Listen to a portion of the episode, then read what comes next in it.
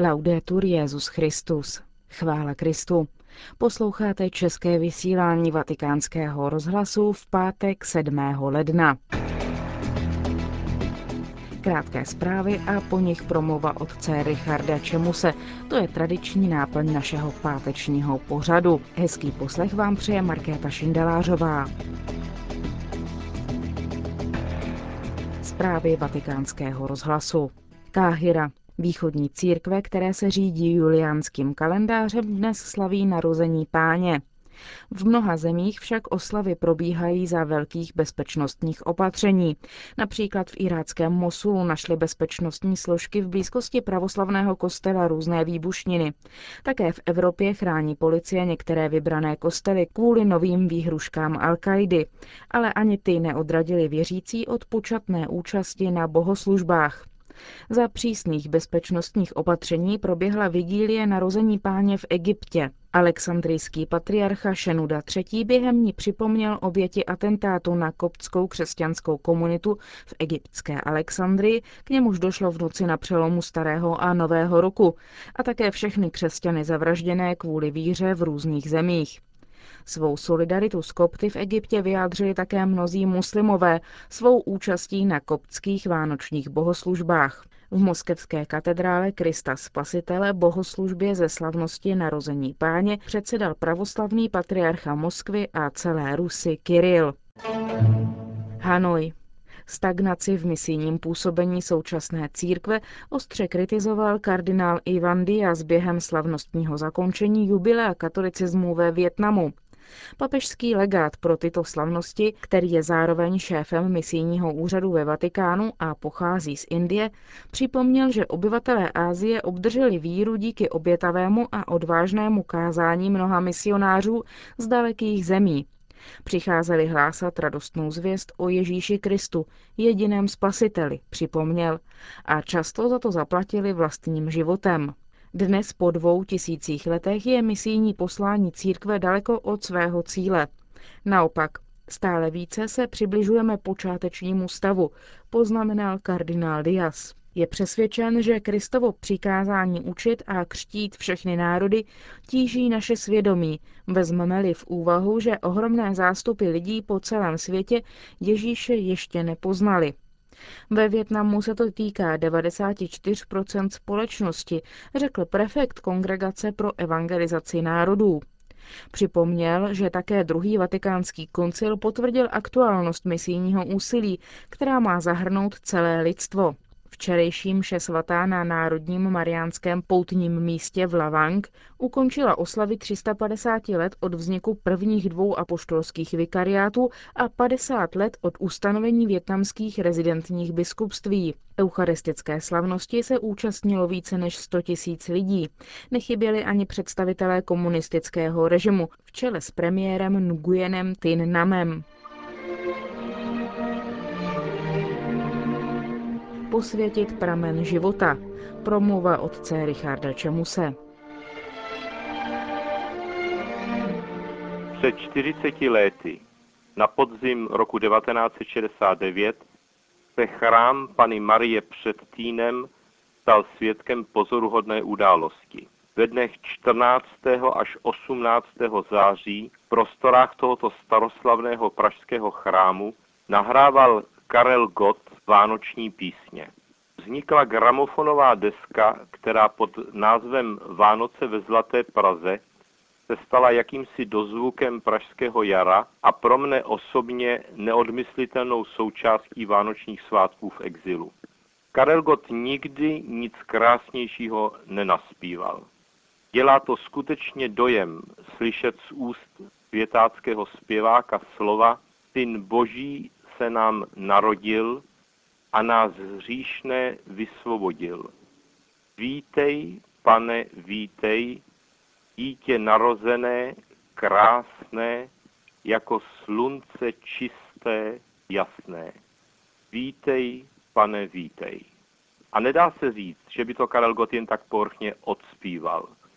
Naopak, splývá celou svou osobou s tím, co svým krásným hlasem vyjadřuje jako by vánoční hudba tryskala přímo z jeho nitra. Prostě dává maximum, které je sto dát. Přicházejí mi na mysl české jesličky, plné figurek andělů, pastýřů a řemeslníků všeho druhu, kde každý přináší Ježíškovi to nejlepší, co má a čeho je schopen. A není to fantazie. Vzpomínám si na návštěvu Benedikta XVI. v rodném Bavorsku. Televizi byl pořad s pekařem v centru města Řezna, kde papež nocoval, který se těšil z toho, že mohl dodat svatému otci ke snídani housky a preclíky, na kterých samozřejmě ukázal celé své pekařské umění. Byla to hvězdná hodina jeho života jako pekaře. Nebo slavný dirigent Herbert von Karajan, kterému se na závěr své obdivuhodné kariéry splnilo jeho největší přání dirigovat Mozartovu korunovační mši ve svatopetrské bazilice při bohoslužbě sloužené Janem Pavlem II. Jsou práce, za které člověk nechce být placen, neboť jsou sami sobě odměnou ve vděčnosti a radosti, že je člověk může konat. Mět přispět nějaké velké události. Na to člověk čeká třeba celý život. A rád, protože od toho okamžiku celý život dostává zpětně smysl.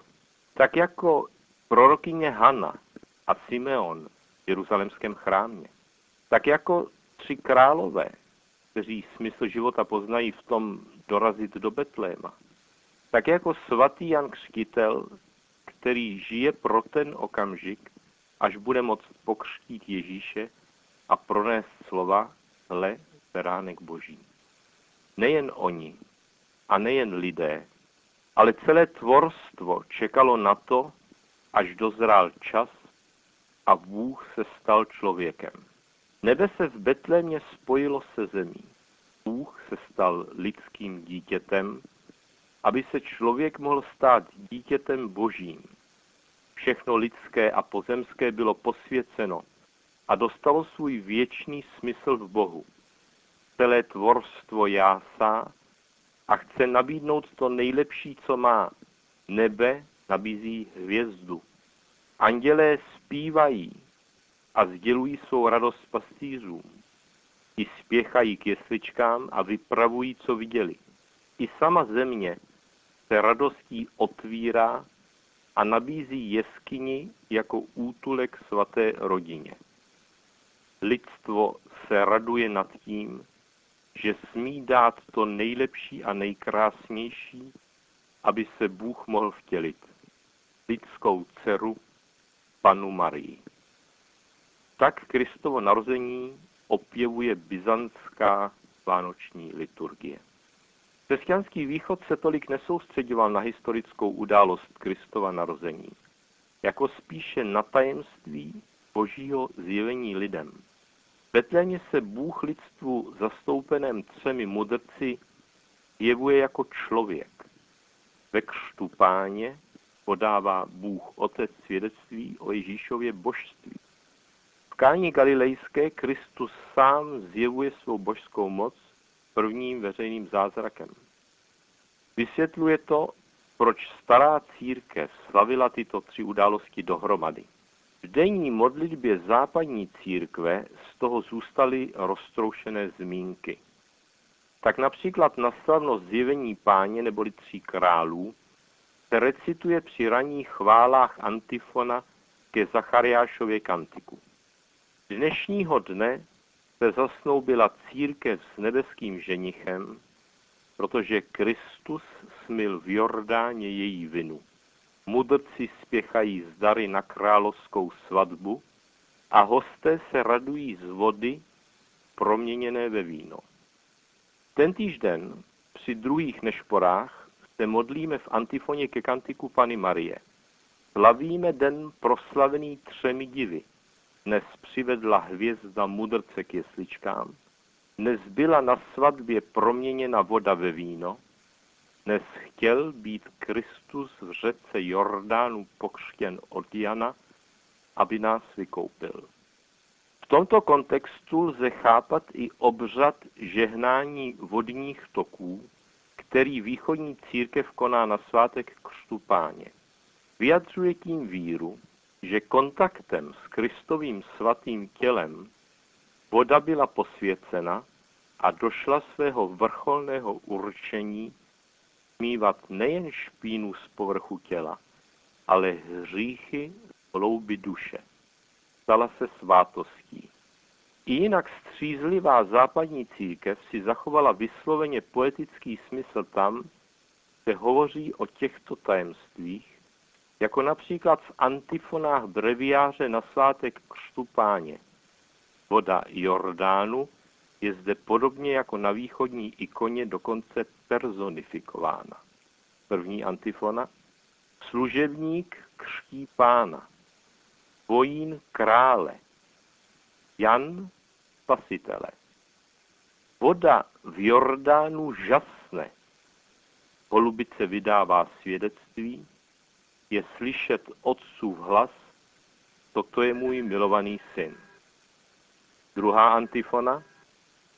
Když se Kristus zjevil světu ve slávě, prameny vod byly posvěceny. S radostí čerpejme vodu z pramenů spásy. Kristus, náš Bůh, totiž dnes posvětil všechno tvorstvo. Třetí antifona.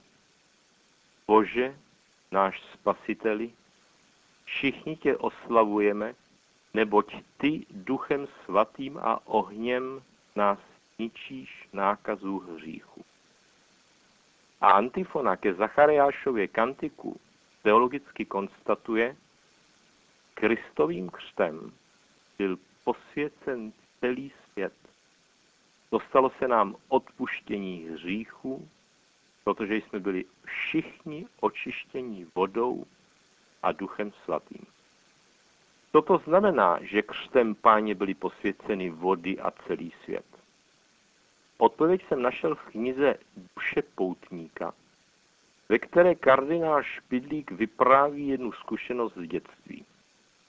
Měl jsem matce z kostela přinést konvici svěcené vody, vypráví. Nechtělo se mi. A tak jsem dostal v úzovkách geniální nápad. Nemohl by kněz přijít k nám domů a posvětit naši studnu, abychom měli svěcenou vodu už natrvalo?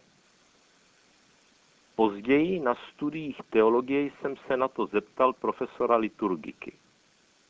Odpověděl vyhýbavě, že by to asi možné bylo, ale že takového svěcení církev neužívá.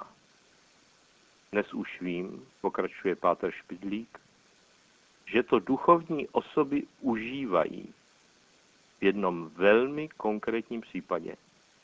Snaží se posvětit své srdce, aby se stalo stálým pramenem dobrých myšlenek a skutků. Srdce totiž znamená celý osobní postoj člověka. A člověk je takový, jaký je v srdci. Kéž bychom v záři betlemského světla poznali, že křtem jsme vtěleni do Krista a nosíme v sobě pramen jeho božského života. Než odstrojíme vánoční stromeček a zabalíme figurky Betlému do krabic, ještě jednou poklekneme a necháme srdce i ústa rozezvučet písní díků vzdání. Já však zpívat neumím. Věřím to raději hlasu Karla Gota u Matky Boží před týnem. Ave verum, corpus natum, de Maria Virgine, vere passum immolatum in cruce pro homine. Slyšeli jste promluvu otce Richarda Čemuse. Končíme české vysílání vatikánského rozhlasu. Chvála Kristu. Laudetur Jezus Christus.